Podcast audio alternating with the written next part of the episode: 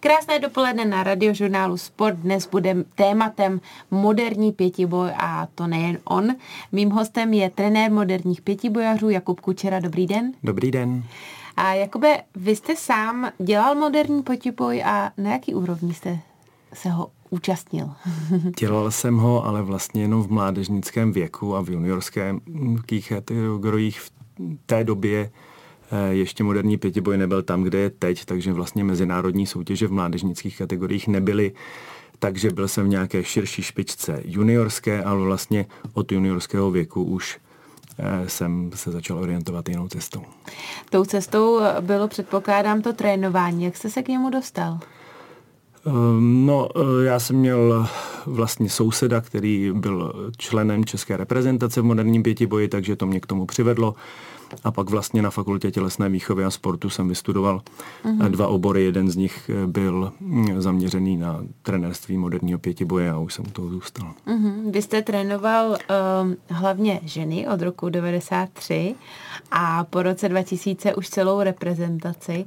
Jak eh, proběhl ten přesun do toho ženského uh, kolektivu, trénovat jenom ženy, pak trénovat všechno dohromady? Čím to bylo provázený, provázat změny? No tak ty začátky byly asi poměrně přirozené, protože já jsem začínal ještě vlastně v době studií, takže mm, ten první kontakt byl, tak jak jste říkala, s ženskou reprezentací a mm, samozřejmě trénovat holky a trénovat kluky je v mnohem jiné. Na druhou stranu to byla pro mě obrovská zkušenost a e, těch řekněme 7-8 let u ženské reprezentace určitě mi pomohlo v tom, že pak tu svoji práci pro celou reprezentaci jsem mohl dělat trochu jinak. Uh-huh. A ta vaše aktuální práce pro reprezentaci se věnuje tedy těm dospělým hotovým pětibojařům, který dostáváte vlastně do rukou z těch juniorských let, kdy se tvoří a, a trénují a učí se ten sport. Jak moc jim pak pomáháte vy v té finální fázi, kdy už zaštiťujete tu jejich reprezentaci vlastně? Ono je to v pětiboji trošku jinak a trochu provázané, eh, protože vedle toho, že jsem trenérem eh, české reprezentace seniorské, tak eh, vlastně po celou svoji trenérskou kariéru tak mám u sebe tréninkovou skupinu, která je různě široká a ve které, ve které vlastně většina těch nejlepších pětibojařů jak v minulosti, tak i v současnosti působí. Takže není to jenom práce čistě ta zastřešující, to znamená na úrovni reprezentačního kouče, ale já jsem vlastně byl osobním trenérem a jsem osobním trenérem řady mm-hmm. závodníků, kteří byli úspěšní v minulosti. Dalo by se říct, že je vaše funkce i manažerská? Eh, tak v realizačním týmu samozřejmě máme i další e, lidi, kteří se starají, protože samozřejmě moderní pětiboj a zajištění tréninku, zajištění soutěží je relativně velmi složitá záležitost, takže těch lidí je tam opravdu hodně. Na druhou stranu částečně ano, manažerská ano, eh, pokud se bavíme o zajištění a logistice těch akcí, eh, tak, aby ta příprava byla co nejefektivnější. Uh-huh. Jak moc eh, fungujete třeba s nějakými specialisty, třeba na šerm, na plavání, nebo i třeba s osobníma trenérama jiný, který vlastně těch závodníků, který nejsou v té vaší skupině? tak eh, já si myslím, že úspěšnost eh, všech týmů na světě v moderním pětiboji právě záleží na tom, eh, jaké spolupracovníky jsou schopní dostat do toho realizačního týmu. Je to v mnoha oborech, nejenom v těch dílčích disciplínách, ale je to i ohledně výživy, ohledně lékařského zabezpečení a dalších. Takže ano, to je úplně stěžení věc a mm, myslím si, že na tom je i založena kvalita toho realizačního týmu, že máme v něm lidi, kteří jsou u nás v České republice úplně nejlepší a a ty výsledky tomu snad odpovídají. Co se týká spolupráce těch jednotlivých tréninkových skupin, tak pro mě je výhodou, že vedle té mojí aktuální tréninkové skupiny, tak vlastně tu největší a nejúspěšnější skupinu eh, vlastně, která je generačně trošku mladší, to znamená juniorskou, tak trénuje moje žena, bývalá velmi úspěšná eh, pětibojařka takže ta provázanost těch nejúspěšnějších a největších tréninkových skupin je opravdu velká. Jak hodnotí aktuální stav českého moderního pětiboje jeho trenér Jakub Kučera, tak o tom už za chvíli na radiožurnálu Sport. Pane Kučero, jak je na tom teď aktuálně český moderní pětiboj? My jsme se o tom povídali v té pauze, tak se nám můžete pochlubit. no já se úplně chlubit nechci. Čeští závodníci v tom světovém srovnání patří mezi absolutní světovou špičku. Vlastně pokud se podíváme na výsledky posledních pěti olympijských her, tak eh, na vlastně každý hrách byl některý z českých pětibojařů ve hře o medaily. Někde se to povedlo, někde ne.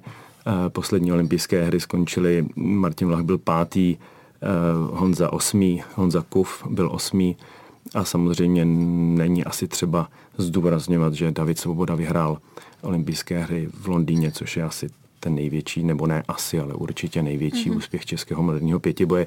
Stejně tak, jak český mužský tým, tak jde nahoru i ženský tým.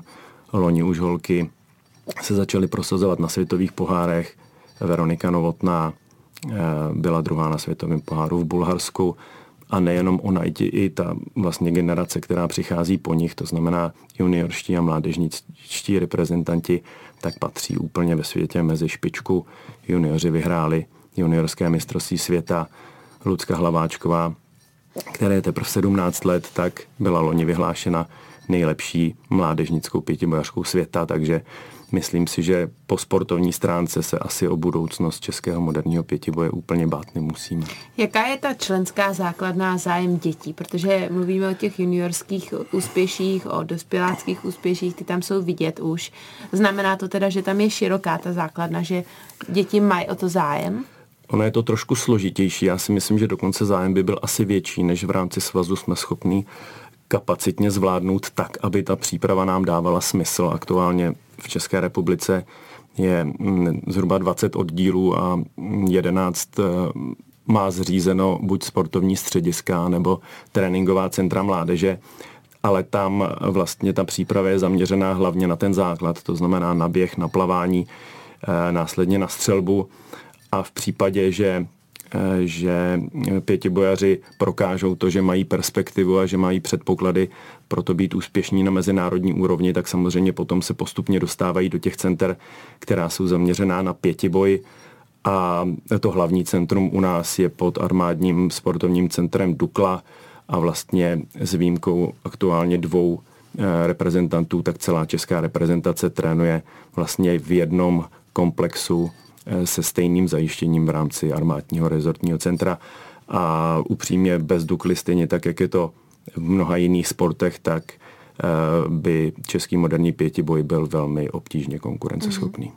Když eh, mluvíme právě o tom, že je k tomu Dukla potřeba, tak je moderní pětiboj dostupný sport pro děti a pro takzvaně pro každého? Já překvapivě pro sebe mohu říct, že pokud se bavíme o financích, tak dostupný sport to je. Je to kvůli tomu, že my už dlouhou dobu, minimálně dvě desetiletí, máme nastavený systém vlastně podpory mládežnického pětiboje těch center, eh, které se starají o eh, mládež a vlastně všichni, kteří mají určitou perspektivu, tak s vás jim přímo, eh, jak jim přímo, tak oddílům přispívá na, tu, na přípravu tak, aby mohla být plnohodnotná, aby měli podmínky pro trénink, aby měli kvalitní trenerské zázemí. Takže eh, pokud se bavíme o těch, kteří mají nějakou perspektivu, eh, tak si myslím, že ta finanční náročnost třeba pro jejich rodiny nebo pro ně samotné nechci říct, že je úplně minimální a je absolutně srovnatelná s jakýmkoliv jiným olympijským sportovním odvětvím. Takže není tam eh, na obtíž to, že jde o pět sportů.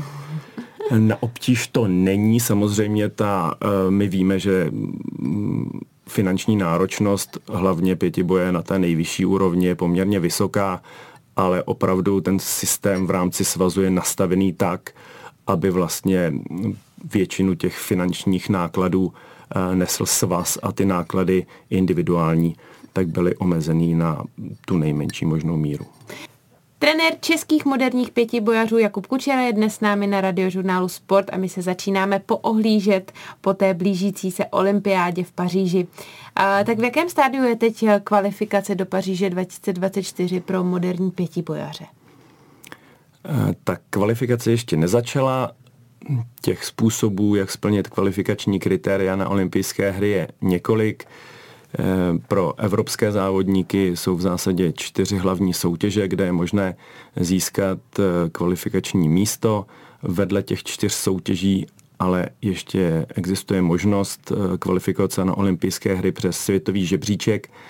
a s ohledem na to, jakou sílu má český mužský, ale v současné době i ženský tým, tak právě postavení českých pětibojařů na světovém žebříčku je pro nás asi nejdůležitější, protože eh, světový žebříček postihuje dlouhodobou výkonnost, kde naši pětibojaři prokazují, že patří mezi tu absolutní světovou špičku, takže důležité je, aby na světovém žebříčku byli na těch místech, která by jim případně garantovala splnění kvalifikačních kritérií a v případě, že některý ze závodníků to splní e, ta kritéria na některé z těch konkrétních čtyřech soutěžích, tak je to spíš takový bonus navíc, ale pro nás a nejenom pro nás, ale pro všechny e, přední týmy soustředit se na jednu konkrétní kvalifikaci v moderním pětiboji je poměrně rizikové i kvůli tomu, že těch faktorů, které ovlivňují ten sportovní výkon nebo spíš výsledek na té konkrétní jedné soutěži je tolik, že eh,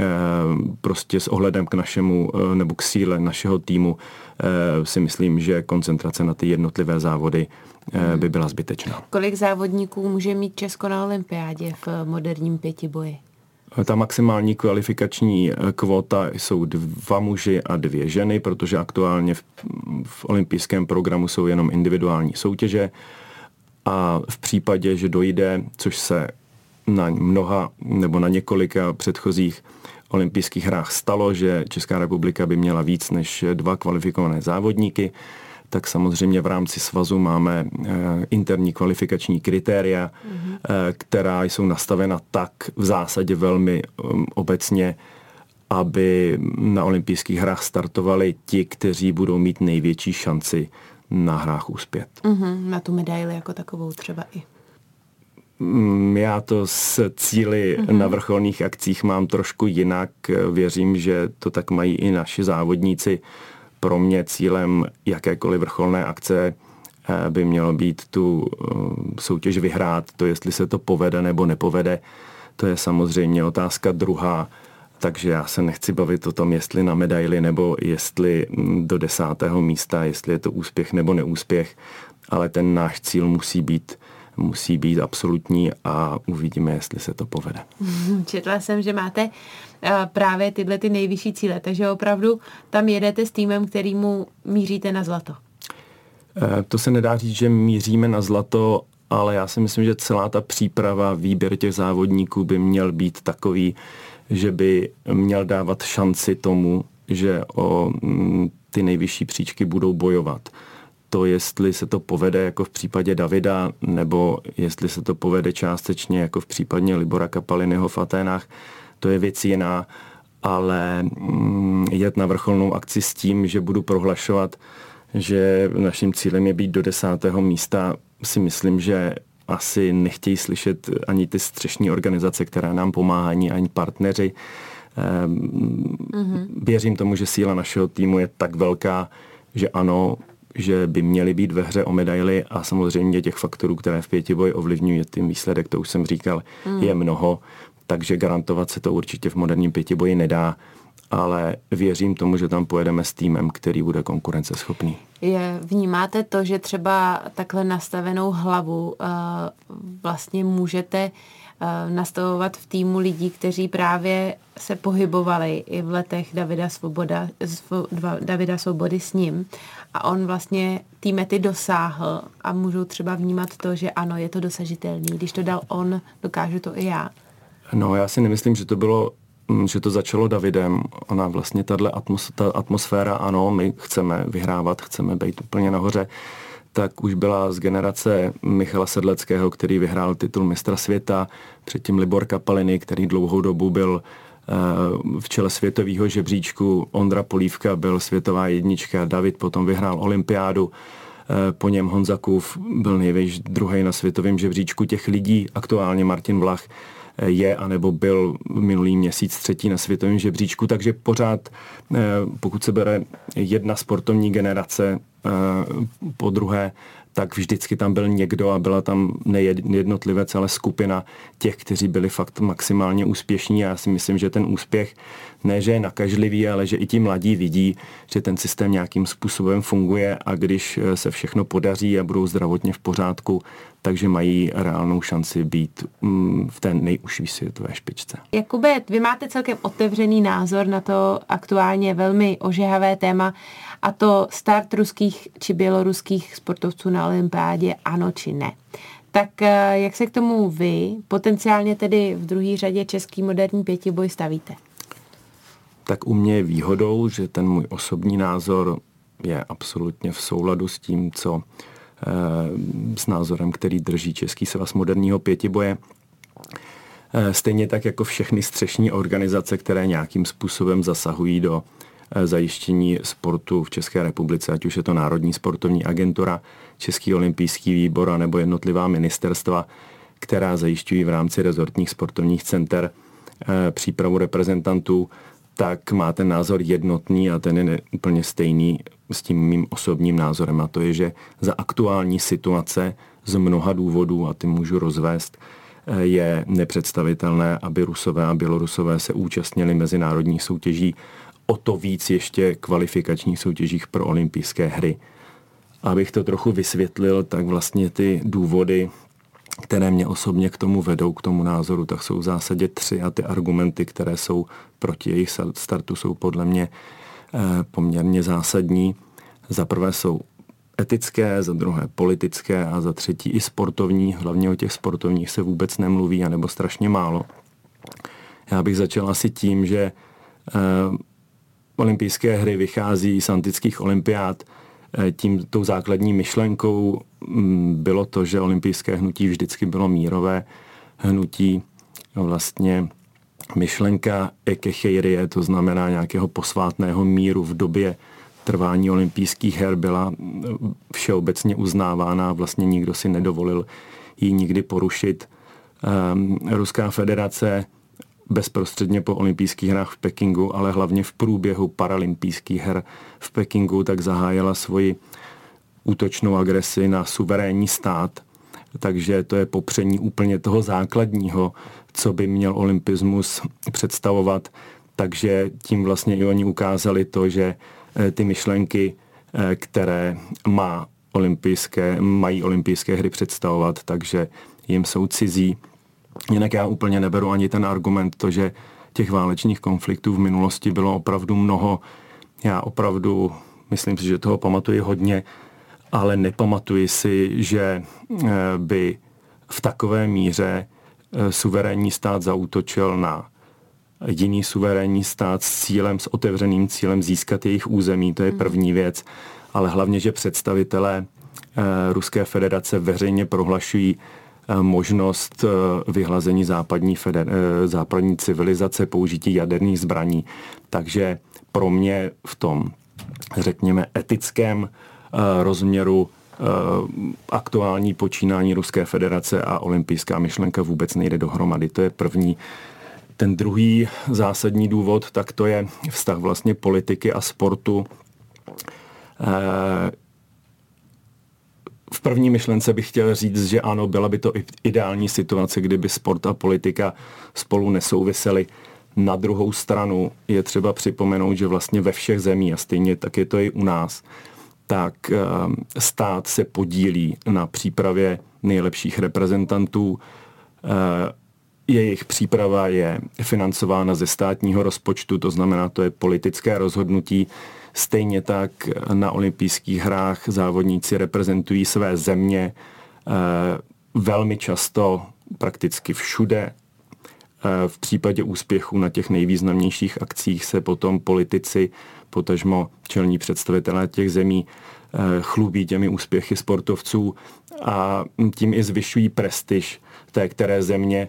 O mnoha malých zemích mnohdy nikdo nikdy neslyšel a jediným tím eh, pojítkem, eh, který vytváří obraz té země, tak jsou právě sportovní úspěchy. Takže mluvit o tom, že sport a politika by měla být oddělena, ano, ideál mm, to je, je to myšlenka skvělá, na druhou stranu v reálném světě je úplně naivní a v případě, že všichni reprezentanti, a opakuji všichni, nějakým způsobem využívají prostředky ze státního rozpočtu a reprezentují svoji zemi, v ten moment není možné mluvit o tom, že sport a politika hmm. není provázaná. Hmm. Ten třetí úplně zásadní důvod, který mám, nebo ten argument, tak je ten sportovní, o kterém se nemluví, vůbec nevím proč. Vlastně 14 měsíců od začátku té vojenské agrese, tak je omezený pohyb osob jak z Ruské federace, tak také do Ruské federace. A logicky musí být omezen i možnost e, činnosti a standardního procesu do antidopingových kontrol ze strany Mezinárodní antidopingové agentury. S přihlédnutím k tomu objektivně, jaký je vztah Ruska a dopingu, ať už v současnosti nebo hlavně v minulosti, v případě, že 14 měsíců nemáme o těch sportovcích vůbec žádná data. Oni neprochází mimo soutěžními kontrolami, oni nemusí hlásit hlásit místa pobytu tak, aby byly dos, dosažitelní eh, mezinárodními standardními dopingovými komisaři. Eh, v ten moment vlastně nemáme žádnou garanci, že splňují všechny podmínky, které nastavuje Mezinárodní antidopingová agentura a které musí splňovat všichni ostatní hmm. sportovci, kteří se chtějí her zúčastnit. Každá sportovní federace má vytipovaný velmi úzký půl skupinu závodníků, na které jsou zaměřeny eh, ty mimosoutěžní kontroly právě kvůli tomu, aby všichni ti nejlepší měli rovné podmínky, aby bylo jasné, že nepoužívají žádné podpůrné prostředky. V současné době i díky tomu, že vypadli ze světových žebříčků, tak Rusové ani Bělorusové v žádném takovém půlu nejsou. To znamená, oni eh, tom prioritním sledování Mezinárodní světové agentury eh, by nebyly ani v případě, hmm. že by Světová antidopingová eh, agentura měla možnost do Ruska cestovat a to nemá. Takže ten důvod čistě sportovní, tak abychom zajistili rovné podmínky pro všechny, tak nejdřív je třeba, abychom měli jistotu, že Rusové procházejí standardní antidopingovou kontrolu ze stranou vady hmm. a pak je možné uvažovat o tom, aby se účastnili mezinárodních soutěží. Já s, tou, s tím třetím eh, bodem eh, naprosto souhlasím a trošku mě šokuje, že se o tom vůbec nemluví, že se to nezmiňuje, že se pořád řeší, ano, politika, sport nejde do, dohromady, uh, ano, jsou podporovan a tak dále, a tak dále. Ale teď to je přece jako základní pravidlo uh, nebo podmínka toho zúčastnit se olympiády je, že jste vedený v tom, eh, v tom systému té vady, tak eh, proč se tohle, jako, řeší se to celosvětově? Řeší se to na úrovni svazů? Eh, jsou to argumenty, které třeba vznášíte, jakože jak to s nima bude? Upřímně nás se z pozice svazu na to hmm. nikdo neptal, to znamená, ty federace do toho nemluví. E, jasně, jsou upřímně i to rozhodnutí mezinárodního, nebo spíš doporučení Mezinárodního olympijského výboru směrem k mezinárodním sportovním federacím, tak bylo z mého pohledu alibistické, protože oni vlastně nic nerozhodli, oni přenesli tu zodpovědnost na jednotlivé mezinárodní sportovní federace. Vlastně i kontrola toho, zda uh, probíhají ty antidopingové kontroly hmm. standardně, tak jsou v gesci mezinárodních sportovních federací a mezinárodní antidopingové agentury. To znamená, oni se toho jakoby zříkají a ten problém přenáší na mezinárodní sportovní federace a je otázka, jak to která federace řeší. U nás je zatím překvapivé, že ač eh, ta řekněme, to zastoupení Ruska eh, i v těch eh, střešních strukturách Mezinárodní pětibářské unie je celkem silné, protože víceprezidentem Eh, Mezinárodní pětiborské unie je nebo aktuálně má pozastavenou podle mě činnost je Vyacheslav Aminov, tedy Rus. Ale přesto i kvůli tomu si myslím, že to je ten jeden z důvodů, proč aktuálně Rusové a Bělorusové nestartují v pětibojarských soutěžích, protože prostě zaprvé není garance toho, že jsou pravidelně kontrolovány, kontrolováni. Druhý argument samozřejmě je, a to není ani jenom Eh, v moderním pětiboji, ale je to opravdu v celé řadě dalších eh, sportovních odvětví, tak je ten argument, že Mezinárodní olympijský výbor v tom svém doporučení eh, dalo takovou větičku, že není možné, aby sportovci byli navázáni na, na silové složky, to znamená na policii a, a na armádu a přitom vlastně ruský sport když se podíváte na medaily z posledních olympiád, tak přes 70, možná přes 80 všech medailí na olympiádě získali právě příslušníci armády.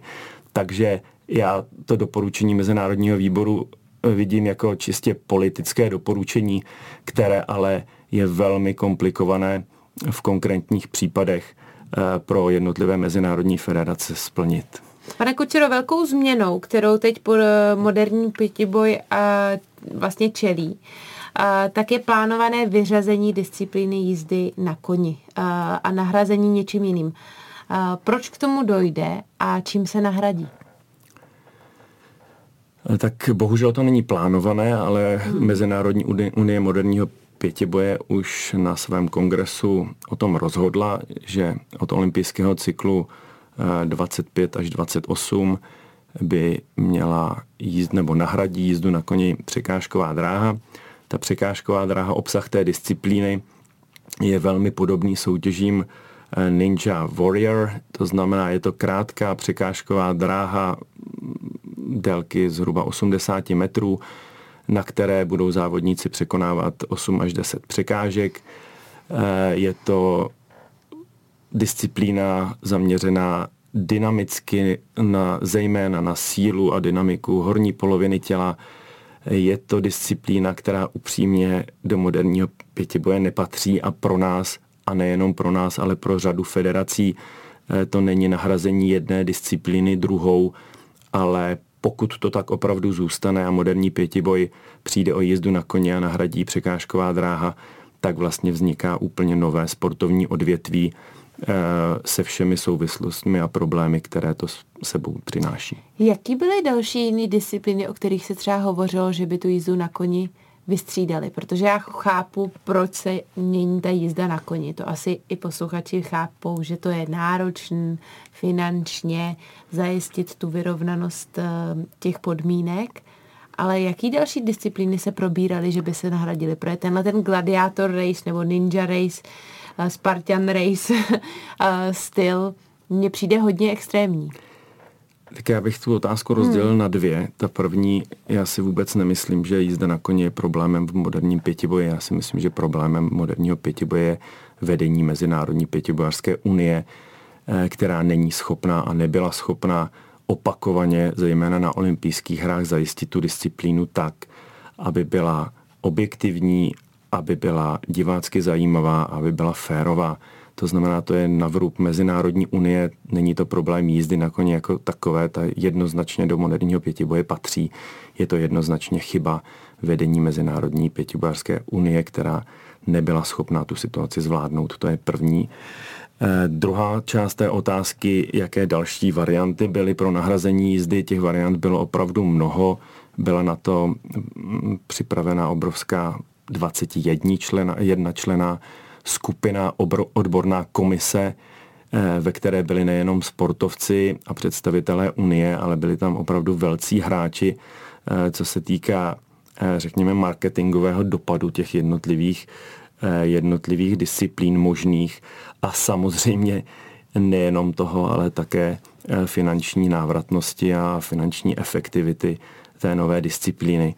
Nakonec těch návrhů bylo asi 61, tuším, bylo jich opravdu úplně neuvěřitelné množství od úplných nesmyslů až od toho, až po disciplíny, které nějakým způsobem sami o sobě dávají smysl. Nakonec z toho vyšel, eh, vyšla překážková dráha. Já informace, které mám, tak bohužel nejsou úplně pozitivní pro vůbec pro fungování sportu, protože si myslím, že to hlavní slovo měl organizační výbor olympijských her v Los Angeles. To není otázka jednoho, dvou let, ale on dlouhodobě, řekněme 10-15 let, eh, nebo kdy uvažovali o kandidatuře na olympijské hry, tak moderní, nebo v moderním pětiboji nechtěli jízdu na koni, protože pro mě je to problematická disciplína i z hlediska prezentace a toho, jaká atmosféra ve Spojených státech vůči eh, ochrany koní a vůči péče o zvířata je takže oni měli poměrně jasnou představu, že tam potřebují dostat disciplínu, která bude nejenom nekonfliktní, ale hlavně bude komerčně a finančně zajímavá a to je ten výsledek. Co čeká moderní pětiboj dál a přežije vůbec olympiádu v Paříži? O tom ještě dnes s Jakubem Kučerou, trenérem moderních pětibojařů na radiožurnálu Sport. A mluví se o tom, že účast moderního pětiboje na olympiádě v budoucnu v ohrožení. Jak, co je na tom pravdy? Tak ta situace je taková, že potom, jaký byl hlavně mediální ohlas jezdeckých soutěží v rámci olympiády v Tokiu, tak ten tlak na vyřazení moderního pětiboje, potažmo jízdy na koni, byl opravdu veliký. To, nakolik to mělo objektivní důvody a nakolik to byla prostě síla sociálních sítí, to je otázkou. Na druhou stranu v reakci na to Mezinárodní olympijský výbor dal jasné doporučení a stanovisko vůči Mezinárodní pětibojařské unii, že musí eh, provést takové změny v programu moderního pětiboje, aby byl atraktivnější, ale hlavně, aby byl dostupnější po celém světě, protože ten hlavní argument byl, že pětiboj není dostupný eh, po celém světě. Aktuálně Mezinárodní pětibojařská unie má 131 zemí, ale jen zhruba 60 nebo 62 se účastní pětibojařských soutěží. Objektivně polovina z nich nemá možnost tréninku jízdy na koni a to byl ten mm. další z poměrně podstatných důvodů, proč k tomu došlo ten proces je takový, já si myslím, že eh, ty federace, které e, dostaly nějaké podmínky, které musí splnit na to, aby byly zařazeny do programu v LA 28, tak jsou tři. Vedle pěti boje je to box a nevím, jestli spírání nebo zápas.